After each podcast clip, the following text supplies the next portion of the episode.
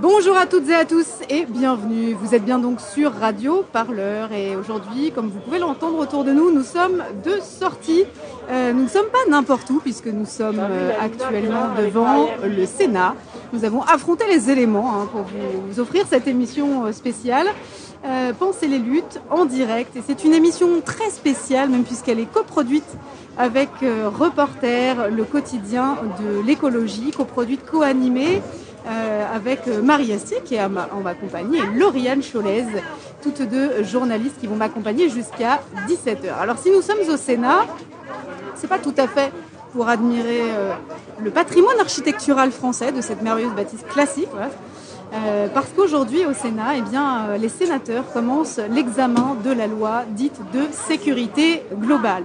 Et à l'extérieur, la coordination opposée à cette euh, susdite loi manifeste en ce moment même autour de nous euh, pour euh, manifester son, bah, disons, à la fois demander le retrait intégral de cette loi, mais aussi attirer l'attention sur tout ce qui est dangereux dans ces différentes dispositions.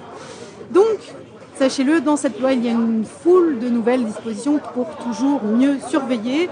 Alors, d'un côté, pour les hommes, hein, qu'il faut, il faut des hommes pour surveiller, et puis également pour développer les technologies de surveillance. Alors, du côté des hommes, je ne sais pas si vous le saviez, mais en France, euh, la sécurité privée représente près de 200 000 personnes, et oui. Et ici, on ne parle pas de police nationale ou municipale. On parle bien de salariés de la sécurité, vigiles, police privée, etc. Et ce secteur qui se porte déjà très bien hein, euh, va se porter encore mieux avec cette loi de sécurité globale. Euh, Sa pro- prospérité est même euh, assurée, euh, pourrait-on dire. On va bien sûr en reparler, mais en deuxième partie d'émission, car d'abord nous allons explorer un autre versant de la surveillance, celui des technologies qui entrent peu à peu dans l'arsenal sécuritaire, notamment grâce à cette loi. Et on parlera de tout ça autour d'un événement qui va lui servir d'accélérateur. Ce sont les Jeux Olympiques. On en parle dans un instant.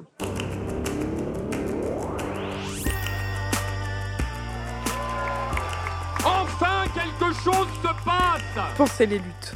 Pensez les luttes, Quelque chose, mais quoi? Votre podcast hebdomadaire sur Radio Parleur. Il faut arrêter de parler en notre nom. Parce qu'on est assez grand pour parler, on est assez grand pour prendre la parole. On en a ras-le-bol d'entendre des phrases de merde. Une émission pour penser ensemble les mouvements sociaux. Peu importe ta couleur, peu importe ton appartenance sexuelle, peu importe qui tu es, peu importe ce que tu manges, ce combat t'appartient.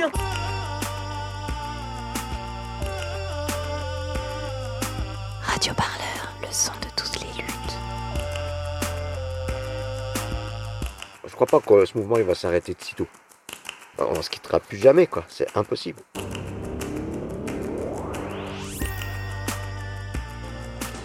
Alors d'abord, euh, nous allons parler technologie de surveillance, je le disais, avec euh, Marie Astier. Bonjour Marie. Bonjour Violette, bonjour à tous. Alors pour bien surveiller, il faut bien sûr euh, des technologies efficaces. Il ne faut pas avoir un téléphone Nokia 3310, non, il faut avoir quelque chose d'un peu plus costaud. Et le mieux, ben, c'est pouvoir, de pouvoir tester toutes ces technologies euh, nouvelles, grandeur nature. Et pour ça, quoi de mieux qu'un événement comme les Jeux Olympiques? Et oui, prévu à Paris pour 2024, ça paraît loin, mais finalement pas tant que ça. C'est le plus gros événement jamais organisé en France, rien que ça. Alors pas question qu'un attentat, mais éventuellement des manifestants aussi viennent gâcher la fête, car les Jeux vont aussi être euh, l'événement le plus sécurisé qu'on ait jamais connu en France, Marie. Et pour cela, les organisateurs comptent donc sur la technologie, des caméras partout, des drones, des algorithmes capables de prévoir l'imprévu et même la reconnaissance faciale. Autant de nouveaux joujoux pour les forces de l'ordre, mais auxquels il faut donner un cadre légal. C'est l'un des objectifs de la proposition de loi sécurité globale qui est discutée aujourd'hui, mais aussi demain et après-demain par les sénateurs, dans le palais qui se trouve en face de nous.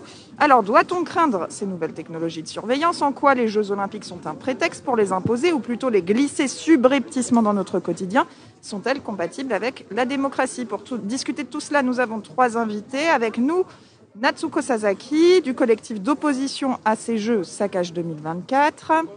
Euh, Arthur Messot, juriste à la Quadrature du Net, et Olivier Tesquet, journaliste à Télérama et auteur de État d'urgence technologique aux éditions Premier Parallèle. Alors, première question, en quoi ces Jeux Olympiques sont une occasion de développer, de faire accepter ces technologies de surveillance? Euh, Qui veut se lancer Natsuko, Olivier? Visiblement, on, me donne l'honneur, alors je prends. alors déjà, il faut, préciser que les grands événements sportifs sont toujours de grands moments de normalisation et de banalisation de ces technologies de, surveillance. Ça s'est observé à, Pékin en 2008, qui a probablement été d'ailleurs le, premier événement sportif contemporain qui a vraiment montré cette espèce de, d'accélération très très forte. Euh, on l'a observé euh, plus récemment à la Coupe du Monde 2018 en, en Russie, hein, parce qu'aujourd'hui à Moscou, vous avez un réseau de reconnaissance faciale qui a été déployé à l'occasion de cette Coupe du Monde. Euh, donc ces moments-là, ces grands événements sportifs, sont l'occasion pour les industriels et les gouvernements de déployer, de tester comme ça tout un tas de, technologies. Et d'ailleurs, c'est écrit noir sur blanc, hein, parce que quand vous lisez le, livre blanc de la sécurité euh, qui a été publié récemment par le ministère de l'Intérieur, il est écrit que la reconnaissance faciale, par exemple, euh, en temps réel dans l'espace public, donc l'Eldorado policier de la reconnaissance faciale, devra avoir été euh, éprouvé d'ici les Jeux Olympiques de 2024, avec aussi la Coupe du Monde de rugby en, 2023.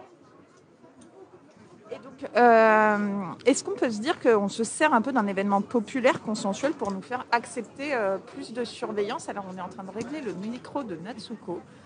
Euh, j'aurais bien aimé qu'elle nous raconte un peu, parce que Natsuko, euh, pourquoi elle s'est intéressée à cette surveillance, c'est parce que euh, ben, vous, voyez ce qui est en train de se développer pour les JO de Tokyo, et c'est déjà un peu un, avant-goût de ce qu'on nous prépare pour Paris 2024 en fait. tout à fait, mais avant-goût, ça a commencé en fait en 2004 à Athènes. Donc avec les JO d'été d'Athènes, on a vu 700% d'augmentation de budget de sécurité c'est-à-dire c'était 140 euh, 000 dollars hein, par athlète. En 2012, c'était euh, les premiers JO d'hiver hein, après, euh, donc toujours au 11 septembre, avec cet événement, le monde est devenu très obsédé par la sécurité.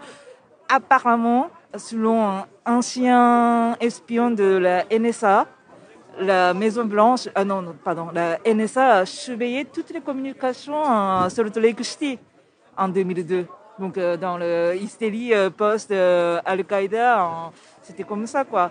Mais en, même temps, il faut dire qu'en en Gio, 1996 d'Atlanta, il y a eu une bombe et à Munich, il y a eu les terroristes qui ont attaqué les Juifs. Donc comment dire, cette organisation est hyper compliquée, les JO, avec une dizaine de milliers d'athlètes, tout ça. Et euh, voilà, oui, bien sûr que ça fournit les excuses, mais il y a aussi les besoins. Et du coup, on s'en sert pour dire on va régler ces problèmes grâce à la technologie aujourd'hui, notamment avec la reconnaissance faciale qui est envisagée à Tokyo. Euh, oui, euh, c'est pas envisagé, c'est euh, bah, déjà préparé, mais euh, au début, le, le, comité d'organisation des Jeux de Tokyo, on dit on utilise uniquement avec les athlètes et les organisateurs et les journalistes, tout ça, qui donc on utilise la reconnaissance faciale avec les 300 000 personnes concernés.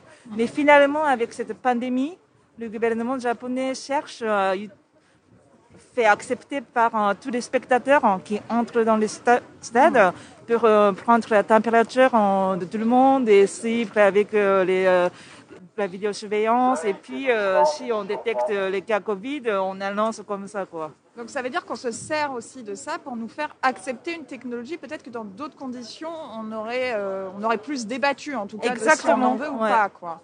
Est-ce que euh, Arthur, je ne sais pas, ça vous inspire peut-être euh, quelque chose Alors je ne suis pas certain entièrement que ce soit juste pour nous faire accepter. Je pense qu'il n'y a pas vraiment de stratégie de, où le gouvernement va essayer de nous convaincre par la raison ou par ou en nous faisant peur. Hein. Je pense que les JO, le fait de protéger euh, les JO avec des drones, tout le monde s'en fout. Je pense que dans la population, il n'y a personne qui va dire Ah, euh, merci Emmanuel Macron, merci je ne sais quel ministre de l'Intérieur de, l'époque d'avoir mis des drones partout. Ça va pas être ça la réaction. Je pense que la stratégie, c'est plus de, nous mettre devant le fait accompli. C'est de déployer massivement les technologies et de dire ben, elles sont là maintenant. On ne vous a pas demandé si, vous êtes d'accord ou pas. Par contre, elles sont là et il y aura des questions qu'on les retire. Donc c'est plus la stratégie du fait accompli qu'on voit. Et d'ailleurs, Là, la, loi sécurité globale, il faut voir que ça ne concerne qu'une partie infime des, euh, des, nouvelles technologies qui sont déployées. La plupart des nouvelles technologies, la plupart des systèmes, ils sont déployés par décret, par décret sans l'avis du Parlement, souvent sans que le, sans que le gouvernement d'ailleurs ne, ne l'annonce publiquement. Bon, c'est publié au journal officiel évidemment, mais il n'y a, a, pas, a, pas vraiment une stratégie de communication de, de, pour convaincre la population. C'est juste, ils avancent sans demander à personne. Et nous, souvent, on se réveille un petit peu tard et quand on se retourne, eh bien, les technologies sont là depuis des, des dizaines d'années ou, ou, plusieurs années. Donc c'est beaucoup plus dur de combattre. Pardon de vous couper, mais qu'est-ce qui fait justement que il n'y a pas de débat autour de ça? Est-ce que c'est parce que euh, il y aurait forcément un refus, une peur, ou est-ce que c'est parce que euh, il faut aller vite sur ces sujets-là? Je pense je pense qu'il n'y a pas de débat démocratique sur ça parce que justement le gouvernement sait qu'il ne pourra pas nous convaincre. Qu'il pourrait utiliser tous les arguments qu'il veut, ça ne marchera pas.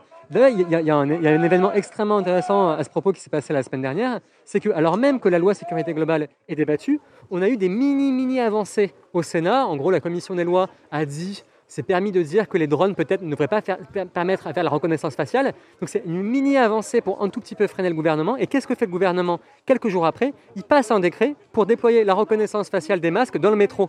Parce que le gouvernement sait très bien que même le Sénat n'est pas prêt à le suivre dans ses délires. Le gouvernement sait qu'il perdra le débat. Et c'est pour ça qu'il n'y a pas de débat. C'est pas parce que la population n'est pas capable, n'a pas conscience des enjeux. Au contraire, c'est comme on est tellement mobilisé contre ça que le gouvernement ne prend même pas la peine d'essayer de nous convaincre. Alors, concrètement, est-ce que vous pouvez nous décrire un peu quelles sont ces différentes technologies dont on parle finalement? On nous parle de reconnaissance faciale, on dit des grands mots comme ça, euh, drone, etc. Mais qu'est-ce que ça veut dire euh, Quels sont ces types de technologies euh? Euh, Peut-être euh, Olivier Tesquet, puis ensuite Arthur peut euh, compléter. Alors sur les, on peut, déjà parler de, des technologies qui sont dans la loi euh, sécurité globale. Hein, donc il est question notamment euh, des caméras piétons pour les, pour les policiers pour filmer en intervention. Il est question des drones. Alors sur les drones, quand même, il faut ajouter, et, je rejoins un peu ce que disait Arthur sur le fait qu'on a mis devant le fait accompli. Aujourd'hui, les drones, ils sont déjà utilisés par la police et la gendarmerie. Euh, il y a quelqu'un en commission des lois qui a expliqué que le comment dire, l'environnement le, légal, le cadre juridique des drones n'était euh, pas stabilisé. Cette personne, c'est Gérald Darmanin, qui est ministre de l'Intérieur. Donc on voit que les technologies existent déjà, qu'elles sont déjà utilisées à des fins policières, et la loi euh, vient servir finalement à blanchir ces, usages-là. Euh, en offrant ce que Jean-Christophe Lagarde, le député UDI, qui a pourtant voté le texte, a qualifié de perquisition permanente, perquisition visuelle permanente, je crois qu'il a, c'était son, expression. Euh, donc ça c'est pour ce qui est dans la loi, et ensuite il y a ce qui n'est pas dans la loi, notamment la reconnaissance faciale. La reconnaissance faciale n'est pas dans la loi, euh, mais c'est-à-dire qu'on ne l'autorise pas, mais on ne l'interdit pas non plus. Euh, tous les décrets, enfin tous les amendements, pardon, excusez-moi, qui ont été proposés pour encadrer l'utilisation de la reconnaissance faciale, que ce soit embarqué dans des drones, que ce soit embarqué dans des caméras, ont été méthodiquement rejetés. Hein. Les rapporteurs du texte ont expliqué euh, systématiquement que c'était un texte qui était déjà très complexe et que la reconnaissance faciale nécessiterait un texte juridique euh, dédié. Donc avec toujours euh, ce compte à rebours enclenché, hein, puisqu'on a les JO en 2024 et donc euh, on avance et il va bien falloir trouver une fenêtre de tir pour qu'on ait un débat au Parlement sur cette, cette question-là. Et évidemment, quand on parle de la reconnaissance faciale, alors il faut distinguer deux choses. Il y a la reconnaissance faciale qui est l'authentification, c'est-à-dire vous, vous passez aujourd'hui à un portique d'aéroport, vous mettez votre passeport et on va juste s'assurer que la puce biométrique de votre passeport correspond bien à votre identité, donc que je suis bien Olivier Tesquet. Euh, et ensuite, vous avez ce qui est pour le coup un peu le Graal policier, qui est l'identification. Et donc vous allez, euh, bah, là par exemple, on est autour de cette table, euh, je vais vous prendre en photo. Et alors pour le coup, je vais faire quelque chose qui existe déjà et que fait déjà la police dans son utilisation de la reconnaissance faciale. Je vais prendre une photo et je vais aller comparer au traitement des antécédents judiciaires euh, où les forces de police effectuent déjà aujourd'hui des centaines de milliers de requêtes pour identifier euh, des personnes. Et donc, euh, ce qui se profile à l'horizon, ce qui semble assez inéluctable, euh, en tout cas de la manière dont c'est présenté par les industriels et le gouvernement, c'est l'idée selon laquelle il va y avoir de la reconnaissance faciale en temps réel dans l'espace public à des fins d'identification des personnes. Je pense que la reconnaissance faciale en, en temps réel, elle est déjà peut-être là. Juridiquement, il n'y a rien qui l'empêche vraiment. Techniquement, on voit que, que oui, ils n'ont pas, ils pas l'air au point tout à fait. Mais si demain, là, ils mettent un peu à jour leur, leur caméra dans une ville qui est un peu en avance. Aujourd'hui, on a déjà euh, de la vidéo. Alors, ils appellent ça de la vidéoprotection, parce qu'en plus, c'est vrai que les industriels euh, et, et, la puissance publique n'aiment pas parler de vidéosurveillance, on parle toujours de vidéoprotection, voire de vidéovigilance. Euh, et aujourd'hui, vous avez de la vidéosurveillance intelligente, par exemple, dans une ville comme Marseille, qui depuis 2011 s'est équipée en caméra. Ils sont arrivés au point où, comme l'expliquait. Euh, l'adjointe à la sécurité de Jean-Claude Godin, elle me disait ça il y a un an et demi, deux ans, euh, qu'ils avaient trop de caméras et que donc ils avaient besoin d'automatiser le traitement des images. Et donc on avait besoin d'un appui informatique, d'un appui algorithmique qui commence à se rapprocher quand même dangereusement de ce qu'on pourrait considérer comme de la reconnaissance faciale. Et, et, juste pour redonner un exemple encore très récent de la manière dont ces sujets euh, sont débattus, ou pas débattus du tout d'ailleurs finalement, ils sont imposés à marche forcée, je lisais tout à l'heure dans le traitement d'un journaliste qui suit beaucoup les questions parlementaires, euh, que le Sénat proposait de réformer le régime de la vidéoprotection, de la vidéosurveillance, par ordonnance. Donc on voit bien là aussi une volonté quand même assez délibérée de confisquer ce débat-là pour qu'il échappe à la discussion collective. Et quand même le béaba dans une démocratie parlementaire, c'est précisément la discussion au Parlement. Justement, peut-être qu'il faut les encadrer quand même, ces pratiques, puisque à la fois sur euh, les drones, la reconnaissance faciale, euh, puisque c'est des technologies qui sont déjà et même déjà utilisées, en fait, on est dans une espèce de, zone grise, alors euh, bah, n'est pas suffisamment encadré euh, dans un sens ou dans un autre. Donc ça, j'aimerais revenir sur cette idée qu'il y aurait des zones grises, qu'il y aurait des pratiques qui ne sont pas encadrées. Ça, c'est un mythe qui est tout le temps développé hein, par la droite et par les régimes autoritaires. On a vu la même chose sur la loi renseignement, etc. Alors juste pour être clair, c'est faux. Les drones, la reconnaissance faciale, la vidéoprotection, c'est encadré par la loi. Et c'est encadré de façon très claire. Les, les drones, c'est interdit. La garantie, elle est là. Si vous faites voler un drone, si vous voyez un policier en train de faire voler un drone, votre mission en tant que citoyen républicain, c'est de l'arrêter, de l'amener au commissariat, parce qu'il a commis un délit qui est puni de 5 ans d'emprisonnement. Et je rigole pas. Hein. euh, sûr, en rappelant quand même deux fois c'est sur l'année écoulée à Didier Lallemand, le préfet de police de Paris, qu'il ne pouvait pas utiliser les drones, que ce soit pour contrôler le respect du confinement ou pour surveiller les manifestations. Donc, Donc, le droit est là. Le droit est là, il est très clair. Le droit est très bien construit. Et le truc, c'est que là, le. le, le... Il fallait pour le clarifier, en fait, finalement, les drones, il y avait un peu un flou. Non. Quand Non, ils non. les ont utilisés au départ, c'était pas. Mais il n'y avait pas un flou du tout. Non, non. Ok. Depuis, depuis le début, les drones, c'est interdit. Et il y a les Ouais, lois pour ça qui ok. le prévoient. C'est juste que la police, de façon très classique en matière de renseignement, et pas que, hein, mais viole la loi parce qu'elle sait que qu'il n'y aura pas des policiers qui vont arrêter des policiers. Mais c'est pas un problème de Et juridique. donc, ils ont vu, via le Conseil d'État, qu'il fallait régulariser derrière dans la loi. Ils ont continué. Et du coup, ils se sont dit, vu que le Conseil d'État nous a enlevé en légitimité, nous a, nous a un peu fait les gros yeux, on va aller demander au Parlement de nous redonner une légitimité qu'on a perdue. Mais il faut bien comprendre que tout ça, c'est juste des, des jeux de légitimité. En vrai, la police fait ce qu'elle veut. hein. Alors, ce que- je voulais juste revenir sur quelque chose. Dans cette dynamique euh, des JO, il y a aussi euh, une dynamique économique qui est que à chaque fois, les budgets sécurité, vous avez un peu regardé Natsuko, c'est euh, des millions, des centaines de millions, voire ça atteint le milliard. Et euh, voilà. Enfin, et vous, vous avez un peu regardé les différents budgets. Et là encore, on nous parle de 300 millions d'euros minimum pour ces jeux-là. 5 millions, c'est ridicule. C'est vraiment C'est impossible parce que déjà, comme euh, je vous ai dit, euh, les JO d'Athènes, c'est euh, les premiers JO en panopticon. Et déjà, un peu, le gouvernement grec, ça a coûté uniquement la sécurité des JO, ça a coûté plus d'un milliard de dollars. Et puis, depuis, ça ne cesse pas d'augmenter. Du coup, comment le COJO français peut estimer que le budget sécuritaire, un peu les paris JO, un peu les JO 2024, peut être miraculeusement 300 millions. C'est n'importe quoi. hein. C'est un, c'est un démagogue. Oui, c'est euh, c'est un démagogue. Ouais. Euh, Pour Pékin aussi, annoncé un milliard, euh, 1,5 milliard de dollars, je crois. Et euh, donc on a dépassé à chaque fois finalement le, milliard. Et euh, il y a des entreprises, notamment françaises dans la sécurité, qui sont là derrière et qui se disent bon ben chouette, allons-y, c'est un marché. euh. Olivier, vous, avez pas mal étudié ces entreprises, non? Alors, il y, a- évidemment différents types euh, d'entreprises. hein. Il, y a- notamment tout- toutes les entreprises qui font de la sécurité avec des moyens humains, des vigiles, etc. Donc ça, c'est des questions que j'ai moins étudiées. Mais sur, le versant technologique, euh, on voit qu'on est quand même dans une période où la biométrie, donc euh, l'identification des personnes par les traits de leur visage ou des traits de leur apparence physique, que ce soit les empreintes palmaires ou ce genre de choses, euh, revient de manière euh, très très forte. Euh, et ces entreprises-là, aujourd'hui, on a des champions français. euh, ouais, champ- Alors ça parle un peu en même temps, je vais essayer de parler plus fort, c'est pas facile. Ne vous inquiétez pas, les micros sont là pour filtrer les bruits parasites. Très bien. Aujourd'hui, on a, des, a des champions français de la biométrie. Je pense par exemple à des entreprises comme Thales, je pense qu'à une entreprise comme Idemia, qui sont des champions français de la reconnaissance faciale ou de la biométrie, enfin appelons ça comme on veut, euh, et pour qui finalement les Jeux Olympiques vont être le showroom parfait pour faire euh, étalage de leur savoir-faire technologique avec une demande politique qui va rencontrer une offre commerciale. Et c'est là où effectivement ces grands événements sont des moments particulièrement dangereux. C'est parce que on est dans ces moments d'accélération où il y a une convergence entre l'offre et la, et la demande. Et pour reprendre un peu ce que disait Arthur tout à l'heure, on est aussi dans des moments où on se dit des Jeux Olympiques, c'est borné dans le temps. C'est-à-dire vous allez avoir quelques semaines, on va déployer des technologies Et donc on se laisse la possibilité que ces technologies ce soit momentané, que ce soit expérimental. Or on sait bien, au nom de ce fameux effet cliquet euh, qu'on observe avec les textes sécuritaires depuis 30 ans, qu'une fois qu'on a déployé ces dispositifs-là, que ce soit des caméras ou que ce soit le plan Vigipirate, euh, ces dispositifs sont là pour durer, sont là pour s'installer et se, noient comme ça ou se, viennent se, se tisser dans la trame de notre vie quotidienne. Natsuko Sasaki, vous vouliez ajouter quelque Oui, chose euh, par rapport à la vitrine euh, technologique, euh, on peut remontrer au monde entier. En fait, le Pierre Luto, c'est le coordinateur national de la sécurité pour les JO et paralympiques. Lui, il, oui, euh, il avance un argument parce que les Japonais vont faire une très très très très bonne vitrine sécuritaire.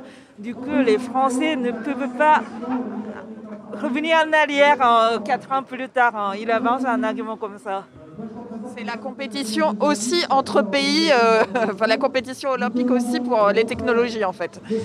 Euh, et finalement, on retrouve ça. C'est quelque chose de parfaitement revendiqué. Quand vous allez dans, dans les salons euh, des, des entreprises sécuritaires, quand le grand public est un peu loin, eux, quand ils parlent de la Chine, quand ils parlent de la Russie, c'est absolument pas comme des modèles à fuir. C'est des concurrents, des concurrents qu'il faut dépasser, des concurrents qu'il faut craindre, donc il faut prendre les marchés. Aujourd'hui, euh, voilà, euh, vous voyez souvent euh, cet, exemple de la Chine un pris comme repoussoir. Il faut faire très attention à ça, parce que d'abord, hein, l'analyse biométrique, la surveillance biométrique, elle a été inventée en France. Elle vient pas du tout de la Chine, c'est un truc bien, bien européen et bien français. Donc il faut arrêter de, de vouloir mettre cette faute-là sur les autres. Et surtout, la Chine, il faut comprendre que ce n'est pas un repoussoir pour, pour le gouvernement ou pour les industries. C'est soit un modèle, soit un concurrent bientôt dépassé. Et euh, donc, il y a ce côté showroom, etc. euh, voilà. Et euh, il y a cette spécificité. Il y a le fait que la France, c'est quand même un pays aussi qui a ces entreprises-là. Enfin, peut-être que nous aussi, on a un enjeu encore plus. Alors, j'imagine que le Japon aussi euh, euh, dans la technologie, mais on se retrouve à chaque fois avec deux pays qui ont euh, déjà des fleurons industriels dans ce domaine-là, quoi. Et aussi une, comment dire, une, habitude du politique de travailler avec ces entreprises-là. De toute façon, je vais vous dire, si, euh, si les champions français n'existaient pas ou n'étaient pas suffisamment performants dans la perspective des JO 2000 2024, ce qui se passerait très probablement, c'est qu'on utiliserait des technologies chinoises. Parce qu'on utilise déjà massivement des technologies chinoises en France pour de la vidéosurveillance. Là, je regardais hier, il y a une étude qui est sortie qui montrait que les fameuses caméras thermiques euh, qu'on a déployées un peu partout dans le monde pour prendre la température des voyageurs dans les aéroports, en fait, elles manipulent les résultats pour que ce soit toujours lissé, donc euh, elles offrent une fausse, euh, un faux sentiment de sécurité en sacrifiant réellement nos libertés. Et je regardais d'un peu plus près, en allant voir les vidéos qui avaient été tournées à Roissy, pour faire un peu la campagne promotionnelle du dispositif, qu'est-ce que je découvre? Ah, bah, C'est des caméras d'une marque chinoise qui s'appelle Hikvision, et Hikvision équipe un certain nombre de collectivités en France, dans un certain nombre de pays européens. Par ailleurs, ils développent aussi un certain nombre d'algorithmes qui sont capables de détecter euh, des individus qui seraient détenus ouïghours. Euh, donc ça pose évidemment des questions euh, éthiques, en plus de poser un certain nombre de questions juridiques. Mais ces entreprises-là ont déjà des partenariats, il y a déjà une porosité. Donc je rejoins tout à fait l'idée selon laquelle la Chine est un, est un faux repoussoir. C'est-à-dire qu'en fait, quand on dit on veut le modèle chinois mais sans la dictature, en fait c'est qu'on veut le modèle chinois avec nos entreprises à nous. On veut, un, modèle français de la sécurité, de la technopolis, pour reprendre la terminologie de la, de la quadrature, euh, et on a des entreprises pour le faire. Justement, alors pendant qu'Esther Benbassa, sénatrice, euh, s'exprime sur, euh, sur la scène, vous avez peut-être remarqué qu'il y a un peu d'ambiance autour de nous. On est à côté euh, du camion de, la CGT et de Sud qui, a offert un- un- une, estrade pour des prises de parole des sénateurs opposés et sénatrices opposées à cette loi. Moi, j'avais une question sur ce que vous disiez les uns les autres parce qu'on on a l'impression que c'est davantage un marché du sentiment de sécurité plutôt qu'un marché de la sécurité euh, de par ce que vous avez dit sur l'efficacité de ces technologies. Alors, euh, est-ce que ça vaut entre guillemets vraiment, vraiment la peine économiquement ou est-ce qu'à un moment donné, il n'y a pas un risque aussi que ce marché s'écroule face à son déjà un à son obésité et puis à sa, à sa victime un peu de son, de son succès? Parce qu'effectivement on peut surveiller autant qu'on veut. Voilà, ça n'est pas euh, complètement efficace non plus. Euh, Olivier Tesquet. Alors, c'est euh, un marché qui souffre de son obésité depuis, déjà une trentaine d'années, avec une accélération très nette depuis 10 ou 15 ans. avec une accélération encore plus forte depuis les attentats de, 2015, hein, parce que ben, aujourd'hui on est tellement habitué à vivre sous état d'urgence, que ce soit l'état d'urgence sécuritaire ou l'état d'urgence sanitaire, donc on vit dans le régime d'exception quasi, quasi permanent. Mais c'est vrai que la question du sentiment de sécurité me semble très importante et très intéressante, parce que les politiques sécuritaires qui sont menées par la droite ou par la gauche depuis une trentaine d'années, en nous expliquant notamment que la sécurité est la première des libertés, que c'est la, condition sine qua non pour exercer les autres libertés, euh, ce sont des discours qui se fondent sur le sentiment d'insécurité. C'est le fameux sentiment d'insécurité au nom duquel on va déployer tout un tas euh, de dispositifs, de caméras de vidéosurveillance ou d'autres choses. Or, à ce sentiment d'insécurité me semble répondre de manière euh, très miroir, on va dire, un sentiment de sécurité euh, assez illusoire avec des dispositifs bah, comme sur les, caméras thermiques dont je, parlais, euh, dont je parlais précédemment, ou comme sur la vidéosurveillance, hein, toutes les études un peu sérieuses qui ont été menées, je pense aux travaux de Laurent Mucchielli, euh, sociologue, sur, le, sur la, vidéosurveillance en France, qui montrent que ça ne fait pas du tout baisser la petite criminalité que c'est censé, que censé combattre. Donc on se retrouve avec une puissance publique ou des collectivités locales et des industriels qui se fient beaucoup à des promesses marketing, qui s'intéressent assez peu aux finalités des outils qu'ils déploient. Ce sont des mesures d'affichage, ce sont des, martingales euh, politiques, hein, ce sont des rentes aussi, des moyens de, de, conserver et d'entretenir le, pouvoir.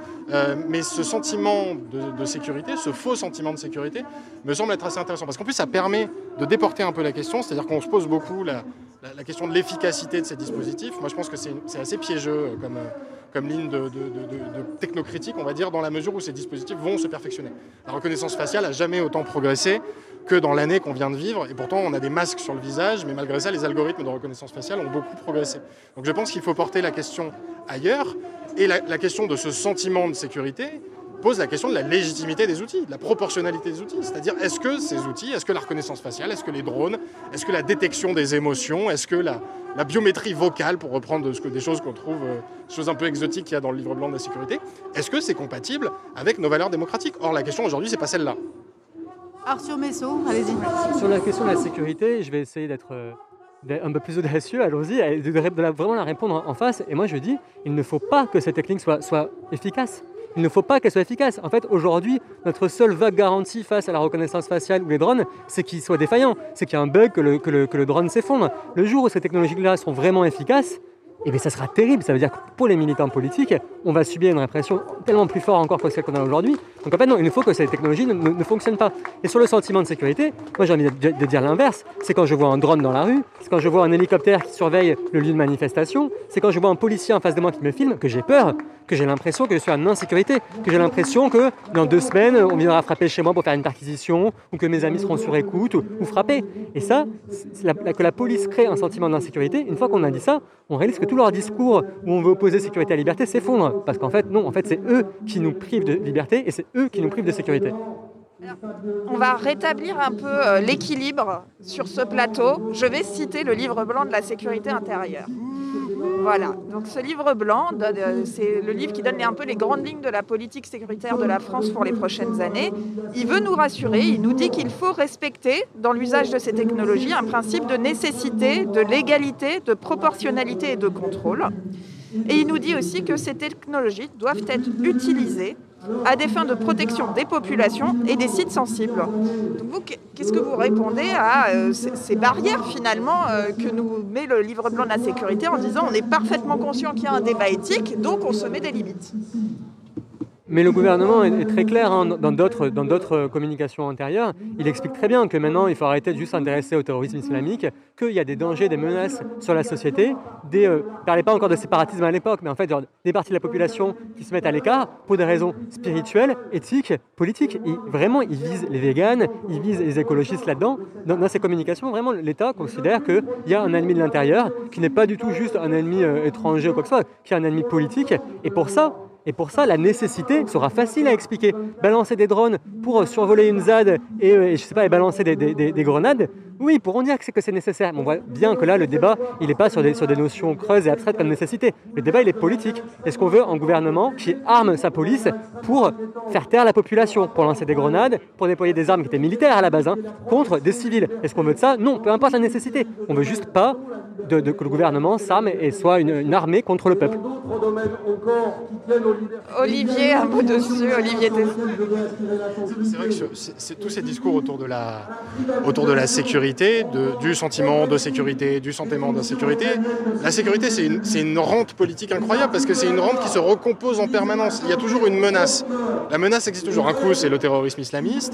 Le lendemain, c'est les écolos. Le surlendemain, euh, ce sera euh, les événements qui sont susceptibles de perturber un événement comme les Jeux Olympiques. Aujourd'hui, euh, l'insécurité, c'est la, la pandémie. On voit bien que la pandémie est aussi une merveilleuse opportunité pour imposer un certain nombre de technologies particulièrement invasives, intrusives. Donc on voit que cette menace en perpétuelle euh, révolution, en perpétuelle recomposition, offre au pouvoir politique une capacité à justifier en permanence le déploiement de ces technologies. Donc on vient de parler du déploiement de cette technologie, du sentiment de sécurité, du marché que offre euh, cette technologie. Et ben un autre marché, quelque chose d'autre qui offre un sentiment de sécurité, c'est le sujet du prochain plateau. Merci beaucoup à tous les trois. Effectivement, on va parler dans le second euh, plateau des polices privées, mais euh, je voudrais remercier nos trois invités de nous avoir fait euh, l'amitié d'être là. Donc Natsuko Sasaki, je rappelle que vous êtes membre du collectif d'opposition à ces Jeux olympiques, olympiques Saccage 2024.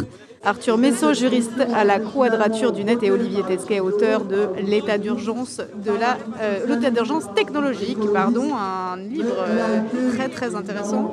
Courez-y si vous ne, l'avez pas lu.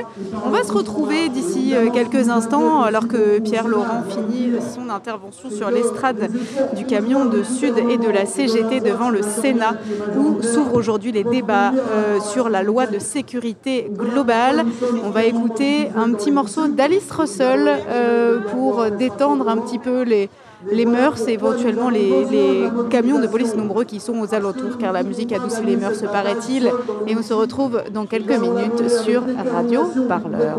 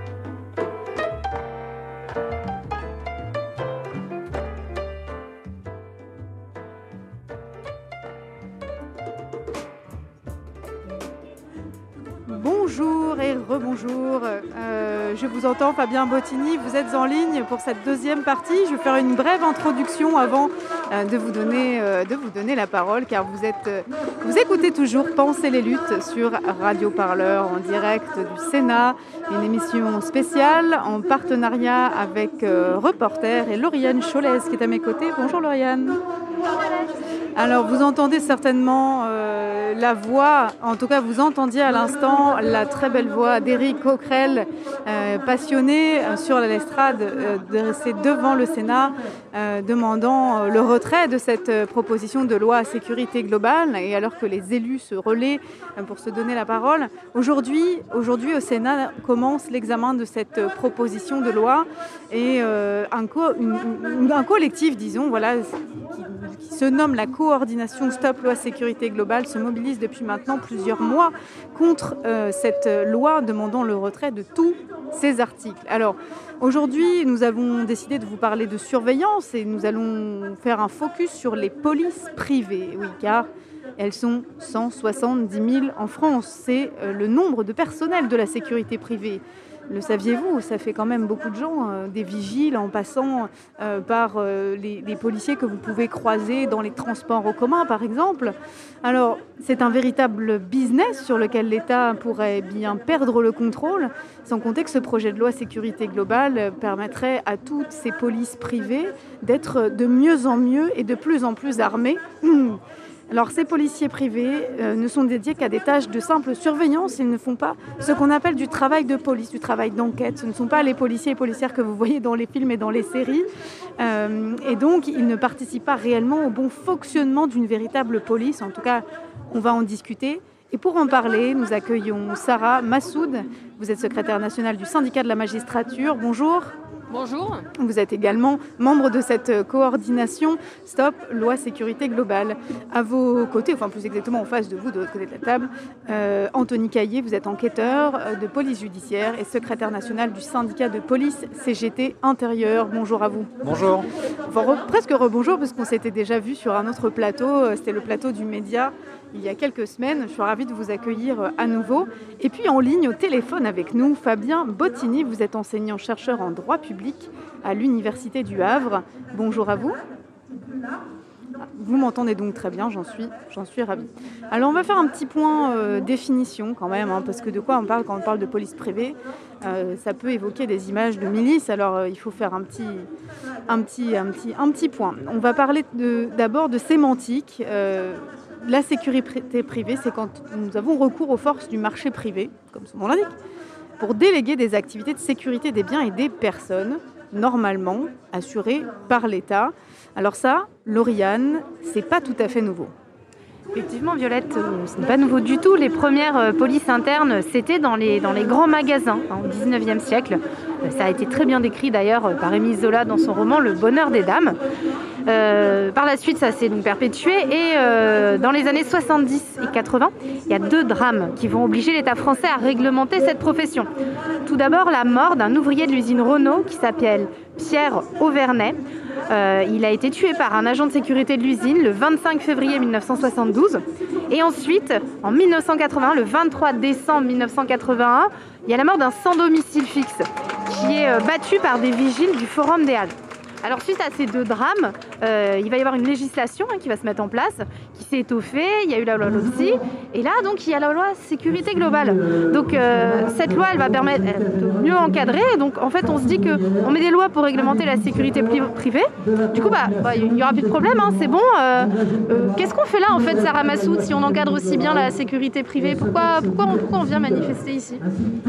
Alors c'est vrai que dans ce texte, il y a des dispositions qui assainissent et qui encadrent un peu ce secteur qui euh, allait totalement à, à valo. hein. Euh, véritablement, c'était un souci. Sauf que sous prétexte euh, d'encadrement garantiste, eh bien, on consolide et on légitime des prérogatives qui étaient déjà extrêmement importantes avec des agents de sécurité privée qui, au fur et à mesure des années, se voyaient octroyer des pouvoirs, des pouvoirs régaliens qui, normalement, dans notre système policier, revenaient à la police classique, euh, euh, police nationale et gendarmerie nationale. Donc on voit bien qu'aujourd'hui, euh, sous couvert d'apporter des garanties et d'encadrer un peu cette profession, qui en plus, c'est un secteur où euh, il y a énormément de contrats précaires, hein. il y a énormément de précarisation de l'emploi, avec des sous-traitances en cascade qui peuvent poser des difficultés pour les salariés de ces, de ces entreprises, eh bien on en arrive euh, à euh, finalement euh, une consolidation et un renforcement de cette, de cette police privée.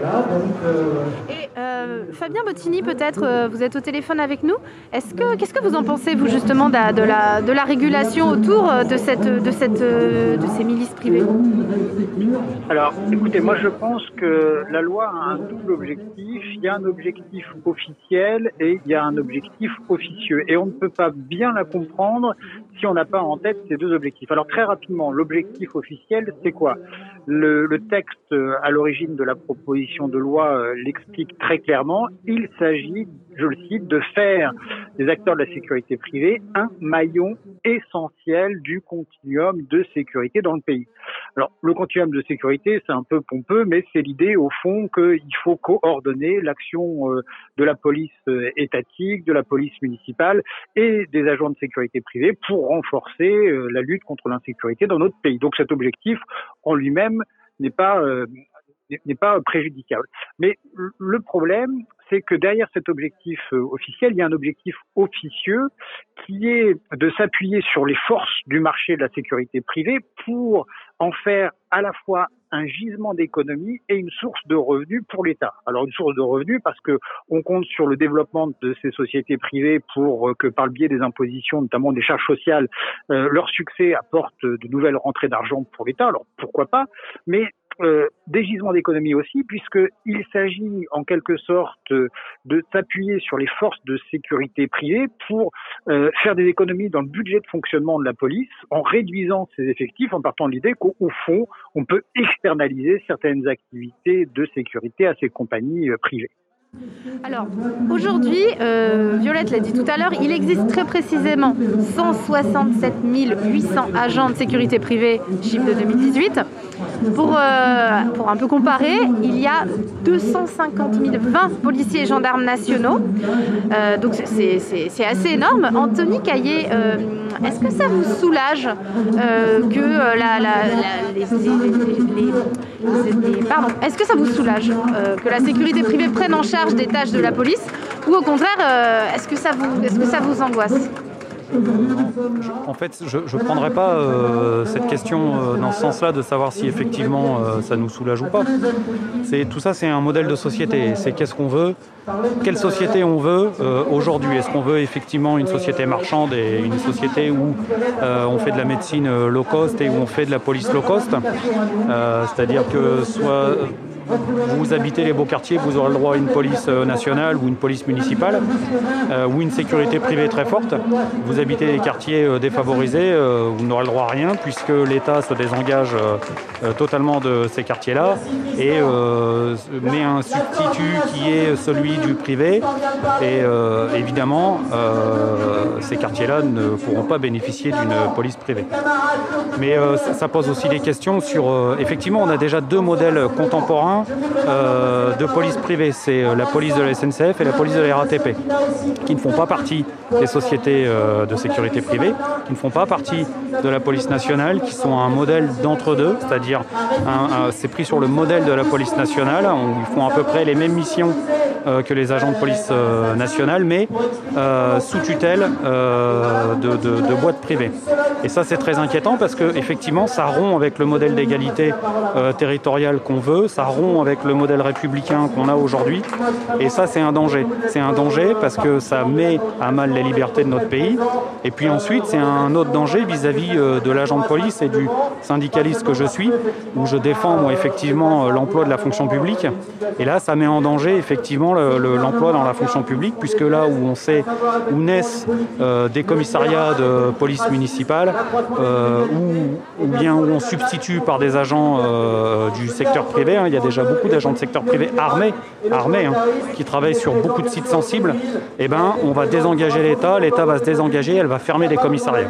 J'irai même plus loin. Est-ce que c'est vraiment du travail de police? En fait Est-ce que ces missions de surveillance, faire de l'îlotage d'une certaine manière, c'est-à-dire euh, aller, euh, aller euh, déambuler, enfin, observer si dans les rues tout le monde a bien son masque sur le nez et non pas sur le menton, aller dans les transports pour vérifier que les gens ont bien, ne dorment pas sur, les, sièges, et ont bien leur ticket, ont, bien, bien fait ce qu'ils devaient faire. Est-ce que ça, c'est tout simplement du travail de police ou est-ce qu'on devrait appeler ça autrement, un travail de surveillance ou autre? Oui, évidemment, c'est du travail de police parce que derrière, ça va engager euh, tout un système, notamment un système procédural qui peut être mis en place. Euh, tant que les contrôles se passent bien, il n'y a pas de souci. Si tout le monde a son masque sur le nez, si tout le monde a son ticket de voyage, transport, il n'y a, aucune difficulté. Mais si par exemple vous rentrez euh, sur un système de contrôle d'identité ou de vérification d'identité, ça va mettre en cause, ça va alimenter la chaîne pénale. Et donc l'OPJ, l'officier de police judiciaire, va être saisi. Lui-même va saisir le parquet, va saisir le substitut du procureur. Et donc tout ça, ce sont des habitudes de travail. Et surtout, c'est un modèle de chaîne pénale qu'on a aujourd'hui. Et c'est ça, euh, aujourd'hui, on va rompre avec ça. C'est- excessivement dangereux quand même. hein. Sarah Massoud là-dessus. Et puis euh, là où on peut dire que ce sont des vraies missions de police judiciaire, c'est que je vous donne un exemple de disposition dans cette proposition de loi sécurité globale, à l'article 18, où il est étendu les pouvoirs de palpation de sécurité de ces agents de sécurité privés. Or, la palpation de sécurité, euh, c'est tout de même euh, une mesure extrêmement coercitive, hein, très intrusive. On est dans la surveillance et les contrôles des corps, hein, c'est pas rien. En plus, à la suite d'une palpation de sécurité, on peut découvrir et constater une infraction. Donc aujourd'hui, euh, ces palpations de sécurité, euh, elles avaient été déjà autorisées hein, dans le cadre de l'état d'urgence dit antiterroriste en 2015, qui a été intégré dans le droit commun, je vous rappelle, par la loi d'octobre 2017. Donc on voit bien qu'il y avait déjà des dispositifs qui étaient, euh, comme vous l'avez dit, hein, la, la privatisation des sécurités, c'est pas nouveau, hein, c'est un courant qui est présent déjà depuis une vingtaine d'années. Mais on voit que ces dernières années, elle est extrêmement consolidée. Et dans ces palpations de sécurité qui, qui ont été expérimentées pendant l'état d'urgence antiterroriste, et bien là, sont encore plus renforcées. Et notamment dans certains articles, il est prévu de supprimer l'agrément préfectoral pour pouvoir procéder à ces palpations de sécurité, palpations de sécurité qui peuvent déboucher sur une vraie procédure judi- judiciaire avec des règles de procédure pénale et une formation euh, euh, qui doit normalement doit être idoine. Donc on voit bien que là, comme vous le disiez et comme on le disait, il y a un- en fait il y a un brouillage de plus en plus dans les missions régaliennes entre ce qui ressort des, de- des compétences de police administrative et de police judiciaire. Et ça pour le coup c'est extrêmement dangereux. Avec cette mission régalienne, pour rebondir sur ce que disait euh, Anthony, des missions régaliennes, j'ai envie de vous dire, qu'est-ce que c'est qu'aujourd'hui que le régalien? Est-ce que le régalien c'est euh, centré sur la tranquillité publique, euh, la protection euh, euh, de la population ou est-ce que le régalien c'est centré sur la constatation de l'infraction, le contrôle euh, et euh, la suspicion euh, d'avoir commis ou non une infraction? Donc on voit bien que aujourd'hui euh, on a des missions régaliennes qui sont centrées sur la répression et non pas la protection des citoyens. On a souvent comme idée reçue que euh, déléguer la sécurité au privé, c'est plus efficace et même euh, c'est parfois moins cher. Or, dans un rapport euh, publié en 2018, la Cour des, comptes a épinglé les entreprises de sécurité pri- privée. Euh, elle a déclaré notamment, je cite, qu'elles étaient peu fiables, marquées par une qualité de service aléatoire et caractérisées par d'importantes fragilités économiques et sociales. Donc, euh, elle s'inquiète en fait euh, du dumping des prix sur les prestations au détriment du service rendu. Alors, moi, je, m'interroge en fait, elles font mal leur boulot, donc est-ce qu'il faudrait, faudrait passer derrière Fabien Bottini? Qu'en pensez-vous? C'est euh, c'est une des difficultés. Moi, je souscris à tout ce qui a été dit. C'est-à-dire que derrière la loi sécurité globale, il y a vraiment une révolution culturelle sur euh, quel est le rôle de l'État. C'est-à-dire qu'on arrive à une situation où finalement, il n'y a plus de domaine de compétences qui appartient par nature à l'État. Tout peut être confié euh, au marché. La difficulté, c'est que quand on regarde les retours euh, d'expériences étrangers, euh, il y a quelques succès dans euh, les entreprises de privatisation, c'est-à-dire qu'il y a des cas où, pour la même qualité de service, effectivement, la privatisation permet d'avoir des activités de surveillance à moindre coût. Mais ces cas sont pas forcément représentatifs puisque de l'autre côté de l'échiquier, il y a des, gros exemples de défaillance. Alors, il y a quelques, quelques exemples célèbres. Par exemple, aux États-Unis, la société G4S s'était vue confier en 2012 l'organisation de la sécurité euh, des Jeux Olympiques de l'ombre pour un marché de 284 millions de livres. 284 millions de livres, donc c'est absolument énorme. Euh, elle devait former cette société 23 000 agents de sécurité, en euh, livrer 10 400 euh, le moment venu pour sécuriser euh, les jeux. Et à l'arrivée, eh bien quelques semaines avant que ces jeux ne commencent, l'entreprise n'a été capable de euh, fournir que 7500 agents sur les 10 400 qui étaient prévus. À tel point que le ministre de la Défense anglais a euh, regretté qu'on ne puisse pas toujours compter sur le secteur privé. Aux États-Unis, il y a des retours euh, d'expérience à peu près équivalents avec des problèmes notamment de rapport des agents de sécurité privée aux valeurs publiques, euh, notamment euh, ce qu'on appelle là-bas le non-respect des droits civils. Et ce sont ces retours d'expérience négatifs en réalité qui euh, posent question et qui font craindre sur ce qui va ressortir de cette loi si en l'état actuel elle est adoptée. Alors Anthony Caillé, est-ce que vous êtes obligé de repasser derrière? Est-ce que, les, derrière les agents de sécurité privée, faut repasser, faut refaire le boulot parce qu'il est mal fait? C'est- compliqué de dire ça. Alors, est-ce que le boulot il est mal fait? En fait c'est en fonction de, la formation dont ils ont. Alors nous, on a surtout affaire aujourd'hui, effectivement, euh, aux polices privées de la RATP et la SNCF qui nous font des présentations, puisque eux font des interpellations, euh, des interpellations avec menottage. Euh, et donc ils le présentent, ils présentent leurs interpellés aux officiers de police judiciaire territorialement compétents, euh, selon euh, le territoire, gendarme ou police nationale. Euh, il, est, évident qu'on rencontre, oui, il y a des difficultés parce que le, mode d'apprentissage n'est pas le même, le mode de travail n'est pas le même. Rendre compte à un, officier de police judiciaire, c'est un travail, c'est une technique, il faut l'apprendre, il faut savoir le faire. Et ces gens-là ne sont pas forcément rompus à cet exercice. Ils sont très bien euh, formés effectivement à faire de la sécurité euh, dans leur propre milieu, notamment en milieu clos, dans le métro, dans les transports en commun où là effectivement ils sont très efficaces. Euh, mais c'est la suite en fait, c'est dès qu'on rentre dans une judiciarisation du métier, et c'est là où ça pose question et ça pose des difficultés, c'est qu'effectivement, clairement, les procès-verbaux d'interpellation, enfin les rapports de mise à disposition, euh, sont excessivement légers pour la plupart du, temps. Justement, on sait que les PV sont extrêmement importants quand on veut euh, faire une belle procédure et que euh, on veut que, cette procédure débouche sur, sur un procès. Sarah Massoud, quel est le problème quand justement ce travail-là il est mal fait pour la justice, puisque vous êtes, voilà, vous êtes du syndicat de la magistrature, donc vous êtes plutôt du côté justice. Euh, quel est le problème justement euh, du côté de la justice quand on a euh, voilà, des PV faits un peu avec les pieds ou alors voilà, sur, des, sur des procédures qui sont, qui sont un peu mal ficelées Ça donne du travail en plus. Voilà. Quel, quel est le problème à ce niveau-là? Alors ce qu'il faut savoir, c'est que dans la rédaction, alors pour le coup, s'agissant des polices municipales ou des agents de sécurité privés, on n'est pas tant sur des procès-verbaux comme, mais sur des rapports de mise à disposition à la police. C'est du vocabulaire, mais ça a son importance quand même. Mais du coup, ce qu'il faut savoir, c'est que euh, la constatation d'une infraction, euh, le fait euh, de, découvrir une infraction à la suite d'une palpation de sécurité, par exemple, qui va être un pouvoir étendu pour les agents de sécurité privée, c'est l'acte initial d'une procédure pénale. Procédure pénale qui pourrait tout à fait atterrir sur le bureau d'un procureur de la République, d'un substitut procureur qui serait de permanence, qui serait là pour vérifier si l'infraction a bien été commise par la personne qui est suspectée, et ensuite, pourquoi pas, déboucher, le cas échéant, vers des poursuites pénales et notamment un procès. Et ce qu'il faut savoir, c'est que cet acte de saisine, euh, qui est le procès verbal initial de constatation d'une infraction, il est essentiel dans une procédure pénale. Parce que c'est de là euh, d'où tout tient, c'est-à-dire euh, quelles ont été les conditions de l'interpellation, de la palpation, quels étaient les motifs du contrôle, c'est-à-dire qu'on ne peut pas comme ça contrôler une personne au hasard. Il y a des motifs bien précisés en procédure pénale. Tout ça, ça nécessite une formation en procédure pénale.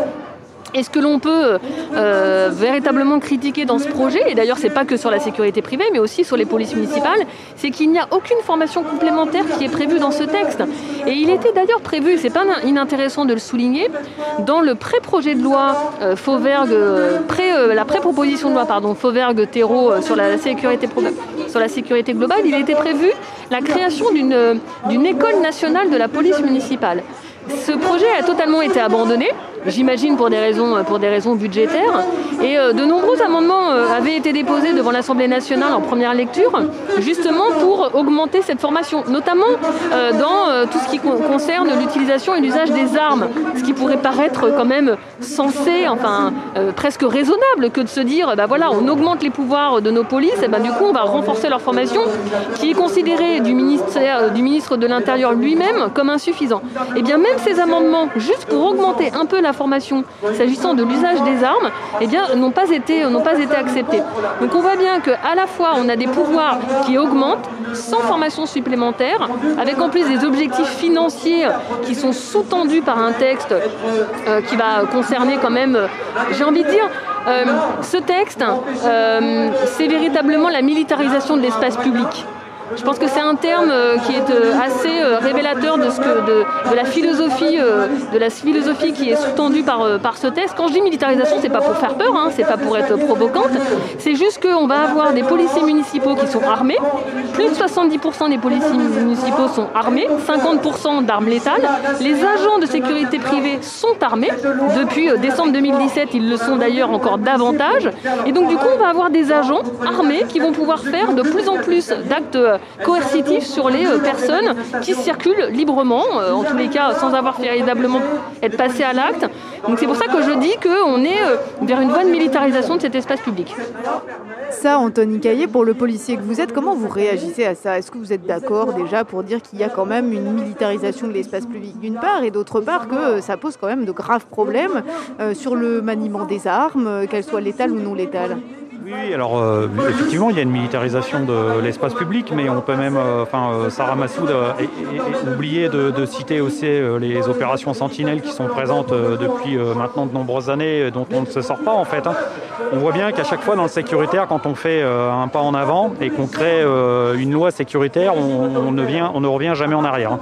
D'ailleurs, l'état d'urgence, on ne revient jamais en arrière. Une fois qu'on a mis en place un état d'urgence dans notre pays, euh, cet état d'urgence, c'est toujours éteint avec euh, un changement de politique, un changement de gouvernement. Donc oui, effectivement, c'est quand même excessivement compliqué. Et on sait aussi en France que euh, avec les chiffres que vous avez annoncés dans vos propos liminaires là, sur le, nombre de fonctionnaires de police, de gendarmes, de sécurité privée et de police municipale, on est très largement au-dessus du nombre de policiers dans d'autres pays européens. C'est- donc là, c'est vraiment, on est sur de la vitrine, on est sur du marketing, là, on est sur, euh, on est sur du calendrier électoral, et donc euh, on bombarde à mort sur euh, l'aspect sécuritaire parce que on sait que pour les présidentielles, c'est quelque chose qui, fonctionne quand même pas mal. Sarkozy, en tout cas, l'a démontré, et puis d'autres avant lui. hein. Mais en tout cas, lui, ça a été l'artisan, en tout cas, d'une campagne électorale sur le tout sécuritaire. Et on voit que ça, ça- ça- a bien fonctionné pour lui. Mais aujourd'hui, c'est dé- c'est démentiel. Mais c'est quel usage on va en faire? Quel usage on va faire de toutes ces forces? C'est ça la difficulté aujourd'hui. La, question se pose quel usage euh, sont faits avec ces forces Parce que à l'étranger, euh, la sécurité privée est beaucoup plus développée. Euh, Fabien Bottini, vous l'avez expliqué tout à l'heure avec l'exemple des États-Unis.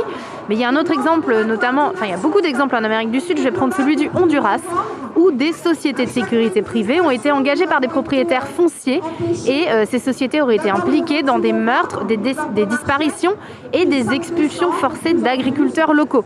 Donc ça, c'est- c'est un rapport hein, d'un cabinet de réflexion américain qui s'appelle The Dialogue, qui a publié euh, toute une critique en fait de, ces sociétés en disant que en fait le, remède est, pire que le mal. Euh, voilà, ces sociétés privées entraînent encore plus de violence, entraînent plus de militarisation de l'espace.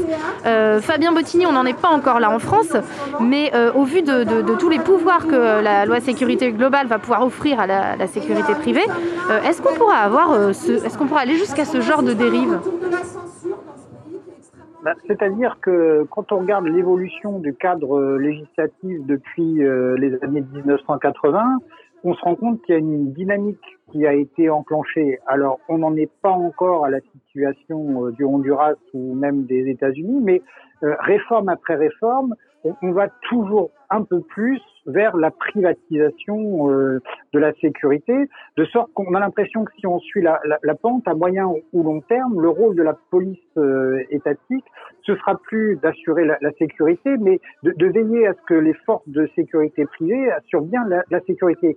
qui pose tout un tas de problèmes, notamment le risque d'escalade de la violence avec euh, la privatisation de la, sécurité. Si les forces de, de, de sécurité privée échappent à tout contrôle, ce qui pourrait arriver si on continue euh, de dégraisser les effectifs de la police nationale et d'engraisser euh, d'un autre côté les effectifs des forces de sécurité euh, privées. C'est un peu ce qui s'est passé dans les pays que vous citez, hein, Honduras. Alors, merci beaucoup euh, Fabien Bottini. Moi, j'ai quand même une- dernière question un peu pour, tous les trois. C'est qui va être le grand gagnant de cette loi? Bon, là, sans trop de suspense, euh, on se doute bien que ça va être les entreprises euh, du marché de la sécurité privée. Leurs noms sont pas très connus. Ça s'appelle Fiducial, Goron, Prosegur, Securitas ou encore Ceris. On parle quand même d'un chiffre d'affaires de 3,8 milliards d'euros pour 2022, qui va être en croissance de 3%. Euh, donc euh, il y a des gens qui vont gagner beaucoup d'argent grâce à ça. Euh, Sarah Massoud, euh, qu'est-ce que ça vous évoque? Ces sociétés vont faire partie, en effet, des gagnants de ce, de ce texte. Également les vendeurs d'armes, qui, fleurissent, qui fleurissent en France, hein, et pas que les armes létales, hein, y compris les armes de force intermédiaire.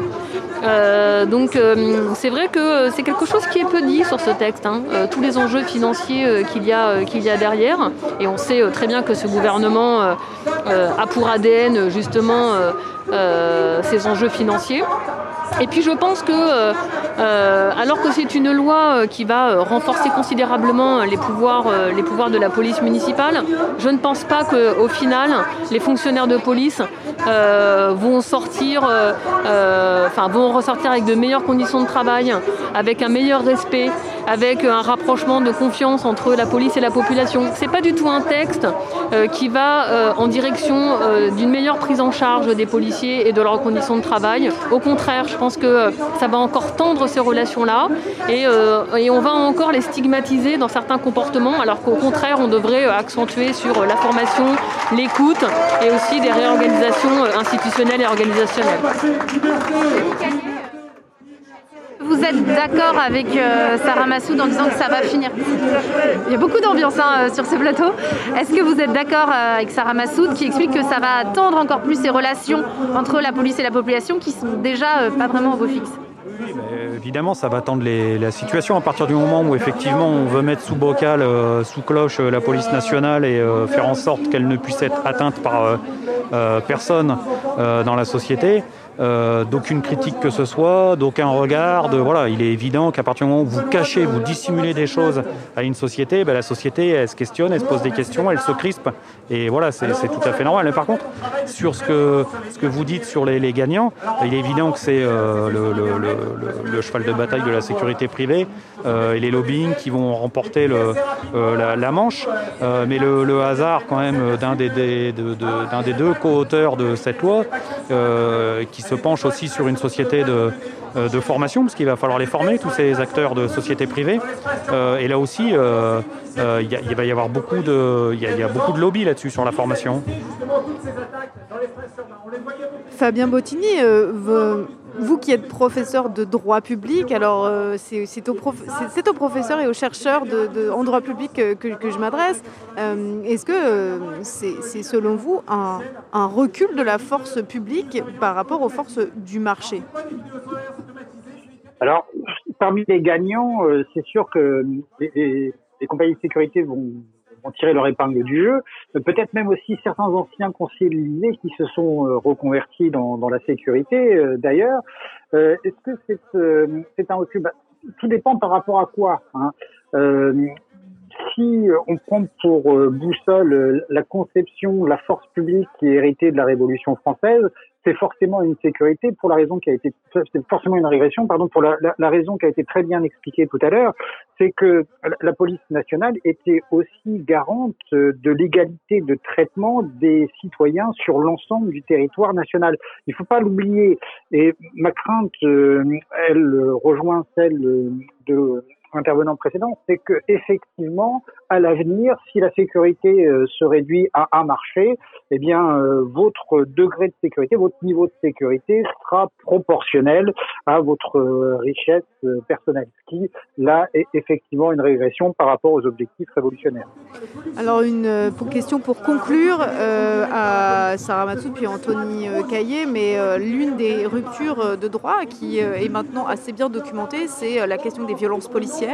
Euh, justement, euh, la délégation euh, de plus en plus importante aux polices privées risque-t-elle d'aggraver justement ceux qui aujourd'hui entrent dans le champ des violences policières et, justement la difficulté aussi à pouvoir se, défendre contre ça parce que plus il y a de, missions de surveillance, plus il y a de palpations, de contrôle, ça, ça, génère aussi potentiellement des, des violences policières parce qu'on sait que ça se déroule souvent dans des cadres soit de maintien de l'ordre, soit dans des cadres de contrôle d'identité souvent, les faits discriminatoires aussi en font partie.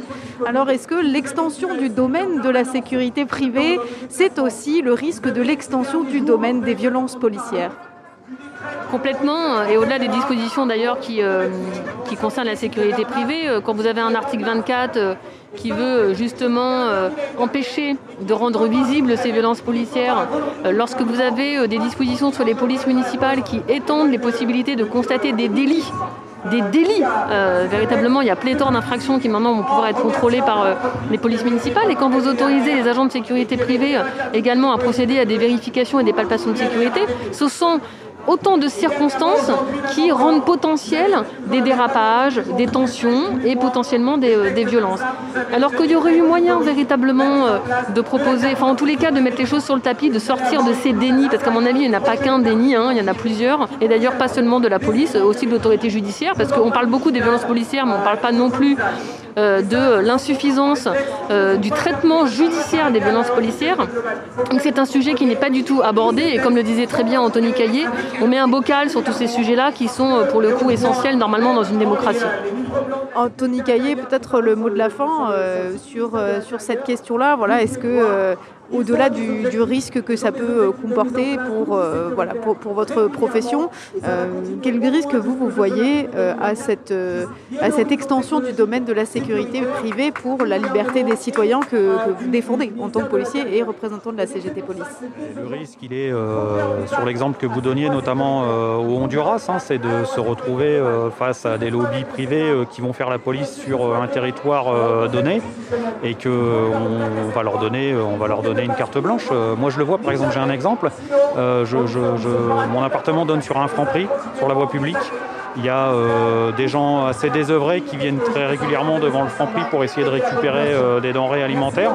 Il y a une boîte de sécurité privée qui vient en moto, euh, deux personnels qui descendent et qui virent manu militari les gens de l'espace public. Ils ne sont pas dans le magasin, ils sont à l'extérieur, ils sont et voilà. Ça, c'est un exemple de ce qui va arriver euh, demain. Voilà. Et là, je reviens à ce que je disais tout à l'heure. C'est une conception euh, de, société, et c'est là-dessus qu'il faut qu'on discute. Nous, on, imaginait euh, naïvement que le Beauvau de la sécurité allait permettre ce débat-là. On voit qu'aujourd'hui, il n'a absolument pas lieu, en tout cas dans le Beauvau de la sécurité. Et, effectivement, le fait de multiplier les polices, on va multiplier les déclencheurs de risques de dérapage.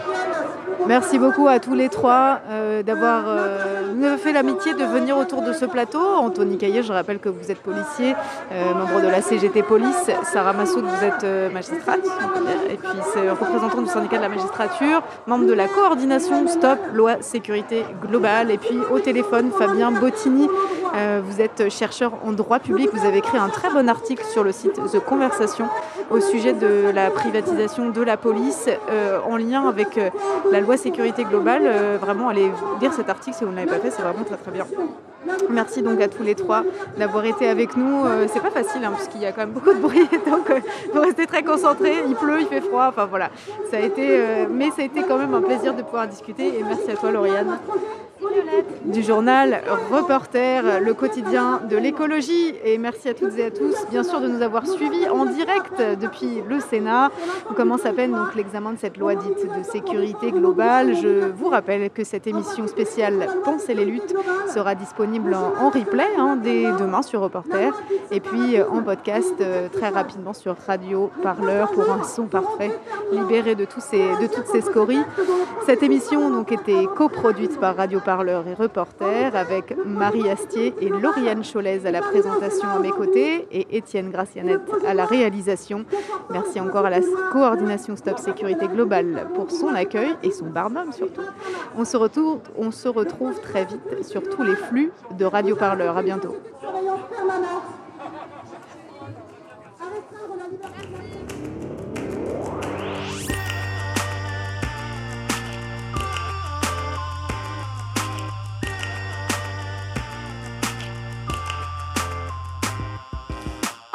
myself, I feel less than anything. And what we have is not what it seems. We are the vices waiting for the virtues. We're not kings, we are not kings. Gotta get out before my heart explodes. Gotta get out before my heart explodes. Gotta get out before my heart explodes. Gotta get out before my heart explodes. Gotta get out before my heart explodes. Gotta get out.